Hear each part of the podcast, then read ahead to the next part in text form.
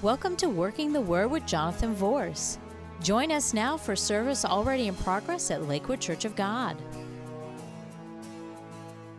I want to uh, I want to do some teaching tonight on intercessory prayer. Now we're still talking about the Holy Spirit because the Bible speaks about that when we don't know what to pray, then the Holy Spirit can pray for us with groanings which cannot be uttered.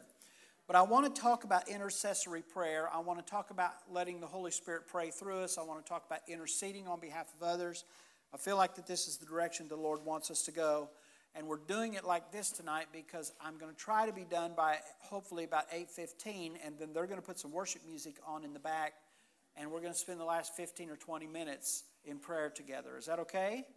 All right. I think we need to do that. I think that we need to become more of a praying church, obviously. But let's begin in 1 Timothy chapter 2. 1 Timothy chapter 2. And we'll begin reading verse 1, and we'll go uh, verses 1 through 6 there. Paul was writing to Pastor Timothy, who was the uh, pastor of the church at Ephesus. And he said, I exhort, therefore, that first of all, supplications, prayers, intercessions, and giving of thanks be made for all men for kings, and for all that are in authority, that we may lead a quiet and peaceable life in all godliness and honesty.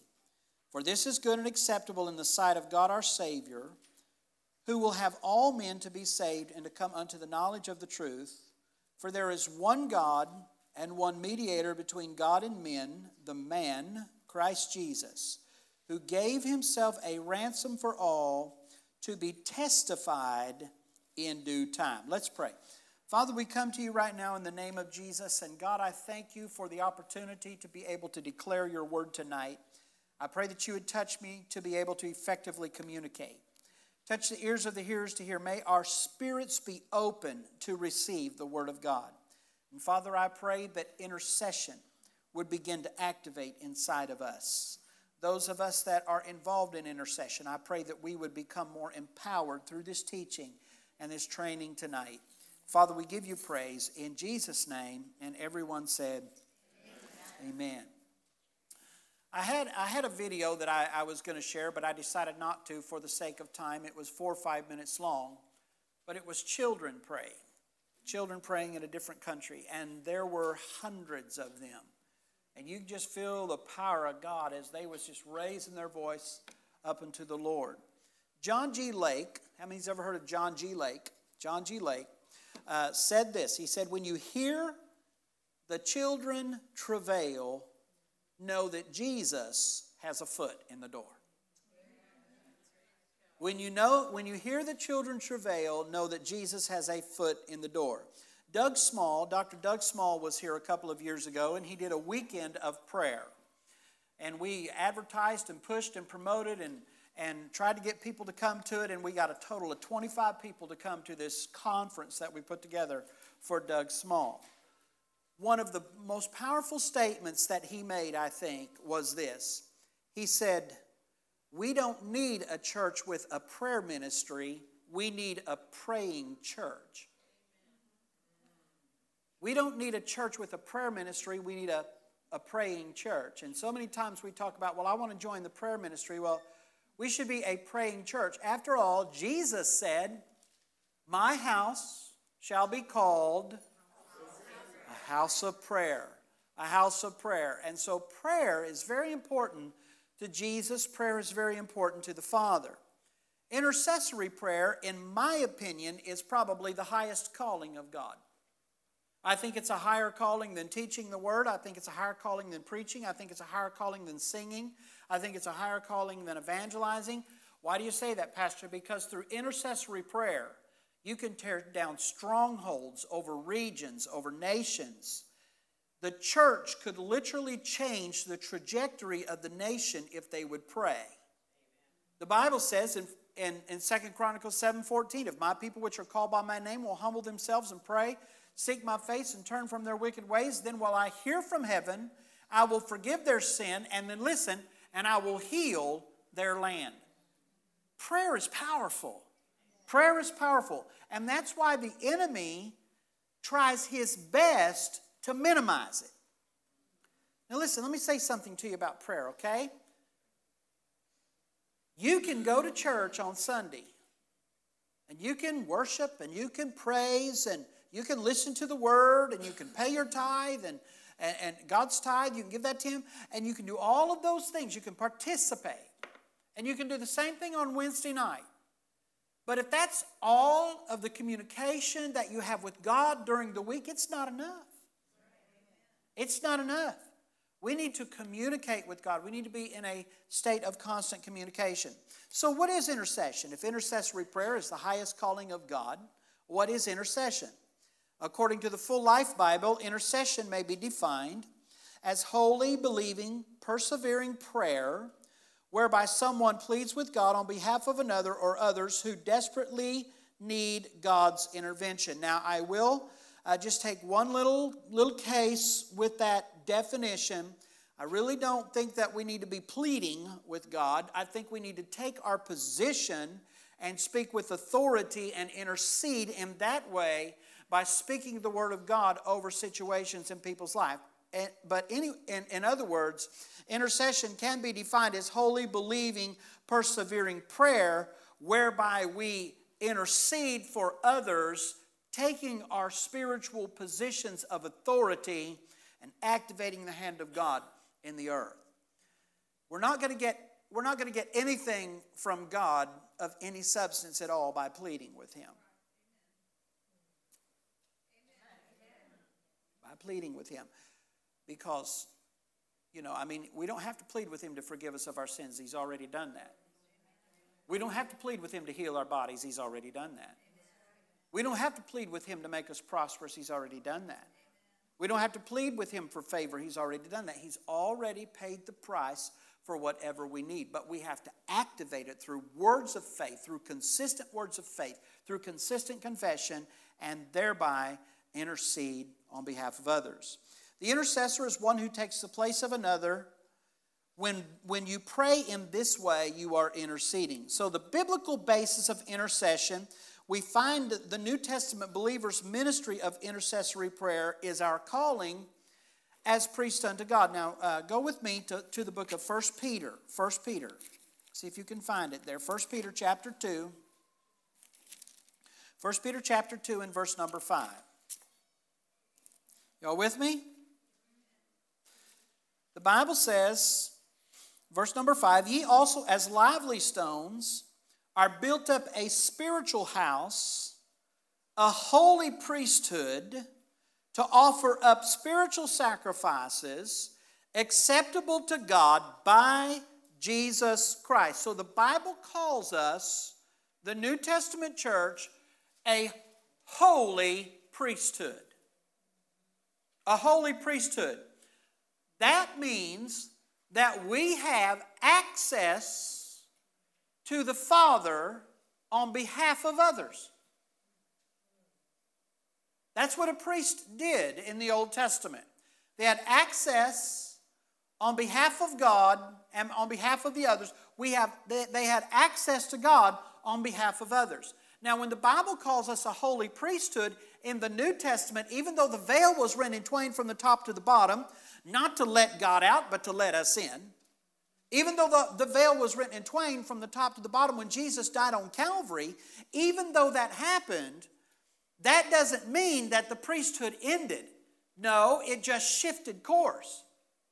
So now the church, the ecclesia, the assembly of called out ones, those that are now called by his names, become a holy priesthood. We become a holy nation, whereby we have access on behalf of others to approach the throne of God, which makes us an intercessor. Then the Bible, if you go on verse number nine, we could go on and, and, keep reading there. But if you go on to verse number nine, it says it again. It says, But you're a chosen generation, you're a royal priesthood. So now we're not just the priesthood of the Old Testament, which was a priesthood of genetics or a priesthood of the law, but we are a royal priesthood. How come we're a royal priesthood?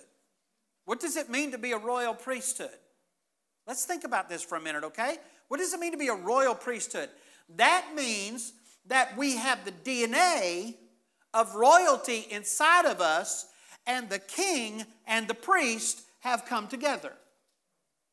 So now we are a kingdom of priests in the kingdom of our Father. Therefore, we become a royal priesthood. So when we pray on behalf of others, invoking the name of Jesus and taking our authority, then that means instead of just praying, Lord, let us have some candy, that means we can enter into the candy store and say, Lord, I thank you for this candy, and as a royal priest, reach out and grab it and bring it back out with us. You see, you see what I'm saying? You understand what that means? So there's a difference in Old Testament priesthood and royal priesthood. Royal priesthood is coming boldly to the throne of grace to obtain mercy, to find grace, to help us in the time of need. The royal priesthood gets us not just in front of God, but it gets us around God's activity as a participant because we are part of the family. We are a son of God. We have sonship rights. We have ownership rights, which means we have authority, which means we have identity. So when the Bible said you're a chosen generation and a royal priesthood, what he was saying was the New Testament church has been chosen by God to not only operate priestly principles, but I'm also going to give them the power of the king, the authority of the king. So I'm a chosen generation, I'm a royal priesthood. And then the Bible says that we are a holy nation and a peculiar people, that we should show forth the praises of him who's called you out of darkness into his marvelous light. So the biblical basis of intercession is found in the New Testament as the ministry of intercessory prayer becomes the calling of the New Testament church. And God calls us not just to intercessory prayer, but God calls us to kingdom authority at the same time. Now, let me show you. Revelation chapter 1 in verse number 5. Look at this. And from Jesus Christ, who is the faithful witness and the first begotten of the dead, and the prince of the kings of the earth, unto him that loved us and washed us from our sins in his own blood. So Jesus was the first begotten of the dead. So if he was the first begotten of the dead, then who is the second begotten? Who is the third begotten? The fourth begotten. Jesus was the first fruits of the resurrection. He was the first begotten of the dead, which means that he was at that time the only begotten Son of God. But when he was planted, he became the seed that would eventually be that would eventually produce a harvest of a kingdom of begotten sons to God. And the Bible said that Jesus is distinguished among us as the prince, look at this, of the kings of the earth. Anybody seeing this but me? Maybe you haven't sat under the teaching that I've sat under for so many years, and I keep trying to teach this stuff to you, and every time I try to teach it to you, it's like people are looking at me like, huh? You got to get this because it'll change your life. It'll totally change your life. We've got to understand that we are a royal priesthood that is called into intercession on behalf of our Father and others. We've got to understand that, okay? And so we are identified with Christ in that he was the first begotten of the dead and of the prince of the kings of the earth. Now, that's not talking about like the king of Guatemala or the king of England or the king of. No, that's talking about the kingdom of our God. That's talking about kingship. That's talking about holy kingship. It's the process of God restoring man back to his rightful place, the place that God created for man for. When God spoke to man, the very first thing that God said to man, the very first words out of God's mouth to man was an imperative command, and here's what it was Be fruitful and multiply. And come on, say it with me be fruitful and multiply and replenish the earth and subdue it and have dominion. That was God's idea, that was God's plan. Go back to Genesis, the book of the beginnings. Go back to Genesis. That was the intention of God. The intention of God was that humanity would be the God race.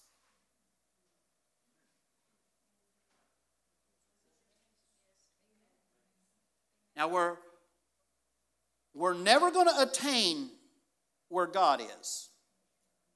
No, no, but we have His DNA in us. In fact, we're the dwelling place of God. In fact, we're the temple of God. We're the place where God dwells. And He lives inside of us and He dwells inside of us. Therefore, when He operates in the earth today, He operates through us.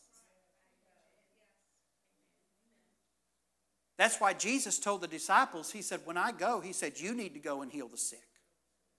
You need to go and raise the dead. You need to go and cleanse the leper. You do it in my name, you do it in my authority, but you take the authority and the identity and the power that I have put inside of you, and you take this position of royal priesthood that I've put inside of you, and you go lay hands on the sick and don't plead your case before God.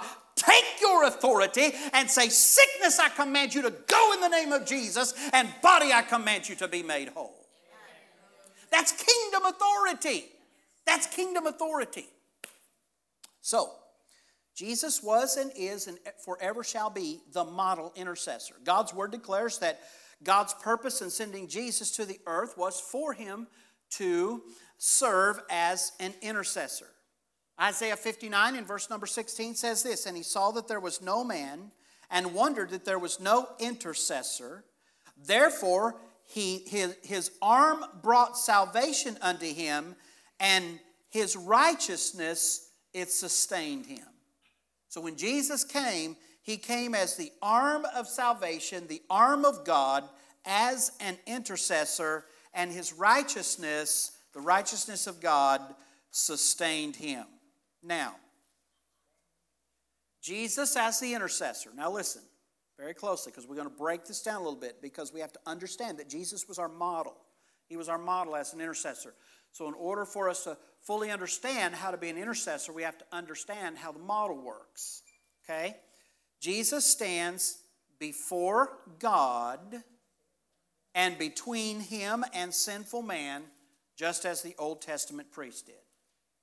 So, as the intercessor, Jesus is standing right now before God, or he's seated. There's one place in Scripture where the Bible said he's seated at the right hand of the Father, which right hand means means the position of power and authority. So he's seated or standing at the right hand of the Father before God, and he's the shield between God and sinful man. Now, listen very closely. He's the shield between God and sinful man. He's not the shield between God and God's sons. We have access to God just like Jesus did, just like Jesus does. We have access to God in the name of Jesus, obviously, and because of the blood of Jesus, but we have access to our Heavenly Father. Let me give you some scripture. 1 Timothy chapter 2 and verse 5 For there is one God and one mediator, which is translated intercessor, between God and men and the Bible said it's the man Christ Jesus. Now, I read that to you in the very beginning. Romans chapter 8 and verse number 34 says this It is Christ that died, yea, rather that is risen again, who is even at the right hand of God, who also maketh intercession for us.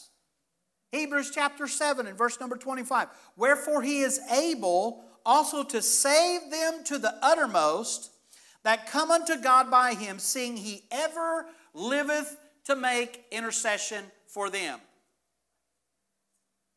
In modern vernacular, what the scriptures is saying is that Jesus lives for this stuff. He ever liveth to make intercession for us. He lives for this stuff. I mean, he's interceding between man and God. He's probably looking at God saying, Hey, did you see that? Whoa. Because Jesus is constantly celebrating the effects of his shed blood in the earth. Bible said that every time that a sinner gives their life to Christ, what's the Bible say about that? It says that there's a party in heaven. Yeah. The Bible said that the angels rejoice over one sinner that gives their life to Christ. So they're having an angelic party in heaven. I don't know what they're doing. Hallelujah. I don't know. I don't know what the party looks like, but I just know there's a party going on in heaven.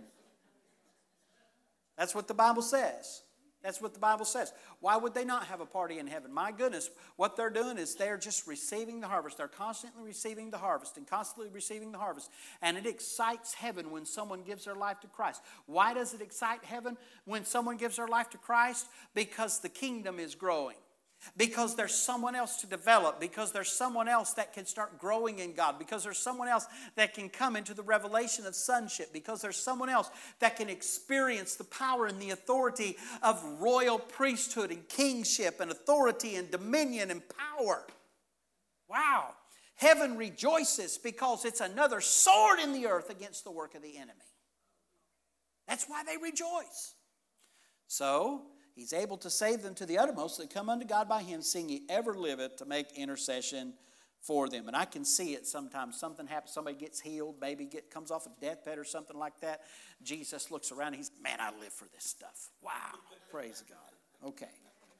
So, so it's the Bible, it's right there. Okay, so now let's talk about how to intercede. Okay, I'm really rushing, kind of rushing through this. This really gets good. I, I, get cranked up about this stuff. You guys just have to bear with me. If I'm the only one in here that gets excited, I can't help it. I might just run out that door and around and come back in this, and I don't know. Who knows?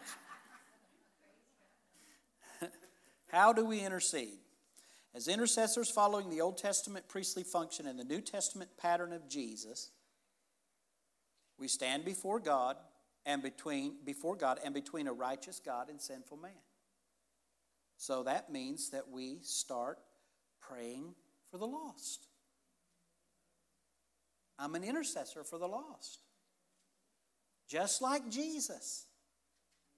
I'm an intercessor for the lost. Okay? In order to be effective standing between, we must first stand before God. And when we stand before God, the intimacy is developed that makes the role of the intercessor more effective because you can't look upon him without falling in love with him. Intercession begins with intimacy with God. So when you start praying and you think, okay, well, I'm just going to start praying for other people. No, no, here's what you need to do. If you're really going to move into intercession, the very first thing that you need to do is just spend some time loving on Jesus. Just, just love on Jesus. Just love on him. Lord, I just love you. Heavenly Father, I love you. Uh, how, how do we pray? We pray to God in the name of Jesus with the help of the Holy Spirit. That's how we pray. We pray to our Father in the name of Jesus with the help of the Holy Spirit. That doesn't mean that we can't address Jesus, but our prayers, our petition, our supplication, those types of things, they go to God in the name of Jesus with the assistance of God, Holy Spirit. Okay? So, we have to, if we're going to stand between, between God and sinful man, we first must stand before God to develop the intimacy intimacy that is necessary to make this happen. I wish I had more time on that, but the Bible, the Bible uses two words to describe this ministry, and, and we've talked about royal already. But there's another one that he uses, and it's holy. Holy. The Bible calls us a royal priesthood, a holy nation. A nation of what? A nation of priests. A holy nation. Now, listen to me. Holy living is required to stand before God. Some people say, you know, when I was growing up in church, uh, they they would say stuff about holiness all the time. So I have a, I have a friend, and, and in my opinion, their, their interpretation of holiness was just way out there. I have a friend, he's my best friend. I've had him for years and years and years. Several years ago, and I mean several years ago, probably 23 years ago, something like that. Uh, I decided that I was going to take him and we were going to go on a little trip. He's, he's over in, in Missouri, and, and um, I grew up in the foothills of the Ozarks. And so I thought, well, I'm going to take him down to Neosho. We're going to take a two hour drive or so, three hour drive. I'm going to show him where God called me to preach, where I was filled with the Holy Spirit, introduce him to some people. And so I took him there, and Wayne, you'll see him in a couple of weeks. He's, he's, he's my best friend, but he's the ugliest guy you'll ever see in your life. He's just ugly. He just ugly. I mean, I, t- I tell him, I tease him all the time. I said, man, you are so ugly. Oh. And he said, well, if I was better looking, I'd have a better choice of friends. And so that's always his. You know. Wayne's about nine years older than I am, but we've been friends for a really, really long time. He pastors over there. And so we're traveling around, and I grew up in the Assemblies of God, and then there was a little branch that broke off of the Assemblies of God called the Holiness Assemblies of God. And the Holiness Assemblies of God were very, very strict. As in, you know, the women didn't wear makeup, they didn't wear jewelry, they didn't cut their hair, they didn't wear pants, they didn't, none of that stuff. You know, they had the PhDs, the Pentecostal hairdos, you know, the higher you stacked them, the holier you were. And then, uh, you know, the men, they couldn't wear short sleeves and they couldn't wear bright clothes and they couldn't block their hair in the back and it couldn't touch their ears and no facial hair and just all this stuff that I just never did find in the Bible. So, um, so we're uh, out and I introduced him. We went to this place and I introduced him to this man. I don't want to say his name. He might watch this sometime. I don't want to offend him. And um, so he was a, a pastor from when I was growing up, and he was one of these real harsh preachers, real harsh. So he looked at me and he looked at Wayne and he looked at me and he looked at Wayne and he said, Johnny, that's your best friend? I said, Yeah. I said, He's a great guy. Well, Wayne's got hair like right here. And the reason he's got hair down like this is because he has Spock ears, you know. So he's got hair like this and he's got hair down here like the, you know, kind of kind of like right here and like this. Oh man, he's he's gonna love me for telling you all this. So so he just always wears his hair over his ears like that. And so um, so he looked at me and he said, "Well, now Johnny, you know holiness really matters. Holiness. Without holiness, no man will see the Lord." I said, "You're right. I agree. Praise God." I believe in holiness. He said, No, no, no. Now, Johnny, Johnny, holiness, holiness matters. Holiness really, holiness really matters.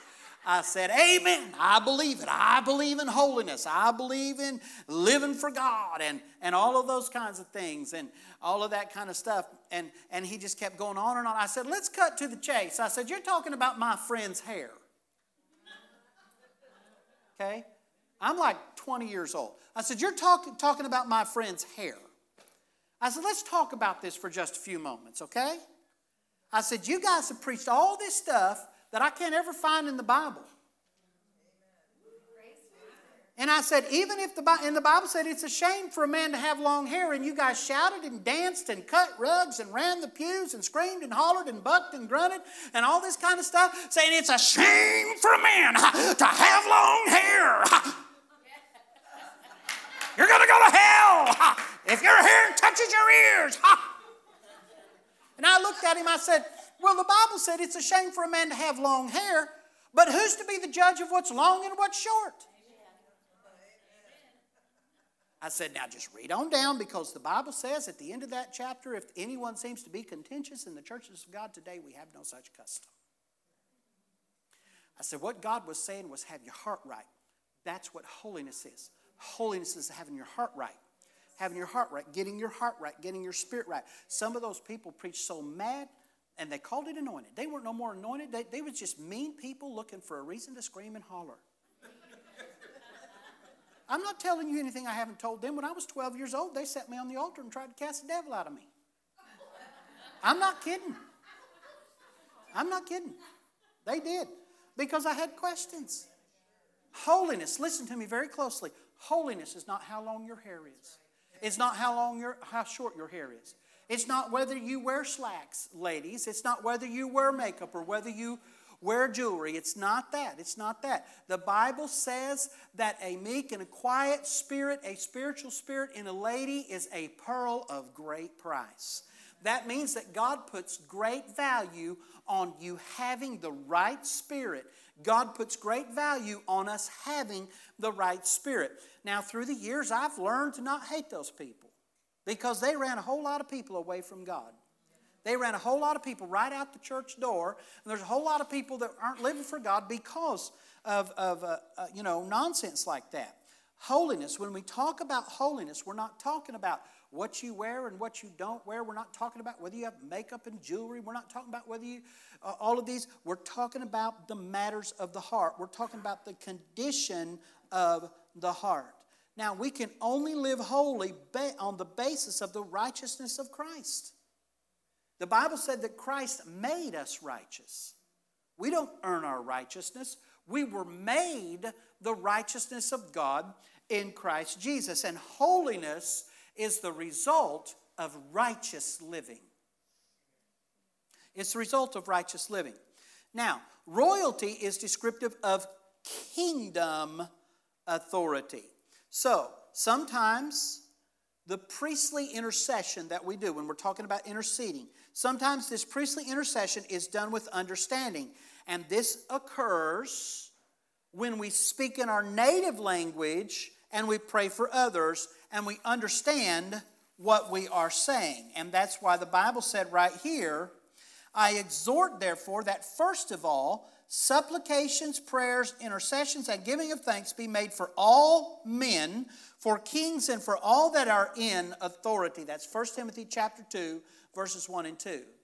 But there are other times when we are praying and we are exercising our royal priesthood rights in kingly authority and we are interceding before God on behalf of other people, and we don't know what to pray, and we don't know how to do it. And so, what we do is we begin to pray, and the Holy Spirit begins to make intercession for us on behalf of others. When this happens, we're standing before God, but the Holy Spirit is speaking through us to God, praying direct, directly to God according to His will on behalf of other people.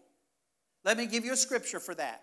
The Bible said in Romans 8 26, likewise, the Spirit also helpeth our infirmities, for we know not what we should pray for as we ought, but the Spirit Himself maketh intercession for us with groanings which cannot be uttered.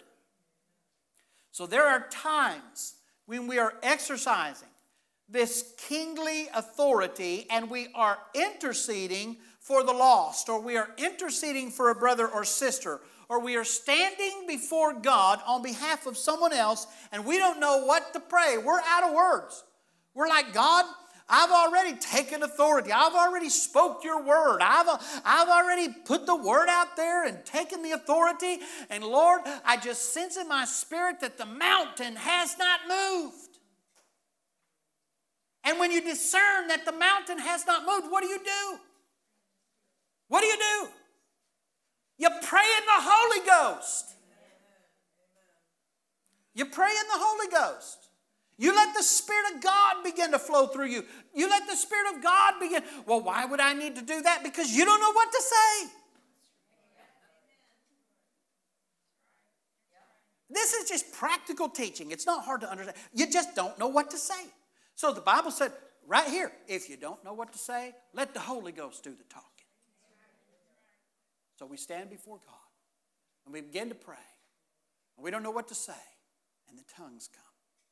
And when they come, let them flow. Just let them flow. Well, what are they going to think about me? Well, most of the time when that happens, unless you're in a group of intercessors, it's probably not going to happen in an, in an open assembly anyway. It's probably going to be more in private. But when you're in a group of intercessors, they all understand it, so just let her fly. Just go for it. You're in the company of believers, you're in the kingdom of priests, you're, you're part of that royal priesthood. Now, Verse 1 uh, Corinthians 14 and 2 says this He who speaks in a tongue does not speak to men, but to God. For no one understands him, however, in the Spirit, he speaks mysteries. So when we pray in the Holy Ghost, the level of our prayer elevates. It speaks God's language. Things that we don't understand if we tried. We are bound. We are bound with our finite imagination. We're limited. We're in the boundaries. We're within the boundaries. We're with, I'm talking about when we're praying in our flesh. We are within the boundaries of the flesh. But when we cross over into the Spirit, the boundaries are moved. And the doors are opened. So the enemy, I say this a lot, but repetition is the key to learning. The enemy will try to keep you praying with your reason.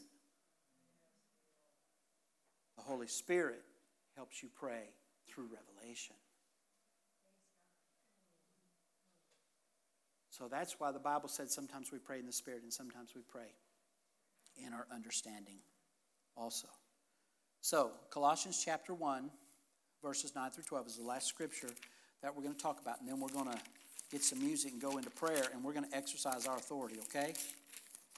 Now, listen, I'm not going to do all the praying. You guys are going to have to pray. Hello. Do all this teaching, and then you guys sit there and say, What do I do? If you don't know what to do, let the Holy Ghost do the talking. Colossians chapter 1, starting in verse number 9. What do we pray for others? When I'm interceding for someone, who what do I pray for? All right, here we go.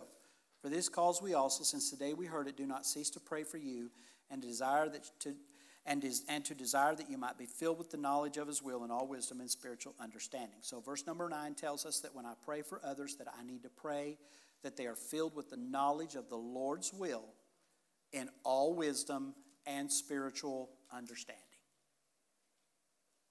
Verse number 10 tells us that we need to pray that they walk in a manner worthy of the Lord Jesus Christ and that they please God in all things, in all respects. Verse number 10 also tells us that we need to pray that they bear fruit in every work. Verse number 10 also teaches us that we need to pray that they increasingly grow in the knowledge of the Lord. That's what we pray for, okay? And then verse number 11, the Bible says that when we're praying, we pray that they are strengthened with all power according to God's glorious might. And then in verse number 12, we express joy, that they may express joyous gratitude to the Father for his grace, giving thanks unto the Father which hath made us meet to be partakers of the inheritance of the saints in light. So write that down, study it sometime later this week, Colossians chapter 1, verses 9 through 12. And that'll help you understand better. That'll help you understand better what to pray for when you're praying for others. Thank you for joining us on Working the Word. For more information, go to our website at www.suncoast4, and that's the number 4 Jesus.tv. You may also write us at 12637 Pony Lane, Hudson, Florida 34669 or you may call us at 727 856 1770. Our office hours are Monday through Wednesday, 9 a.m. to 5 p.m., Thursdays, 9 a.m. to 2 p.m. And remember, the Word will work if you work the Word.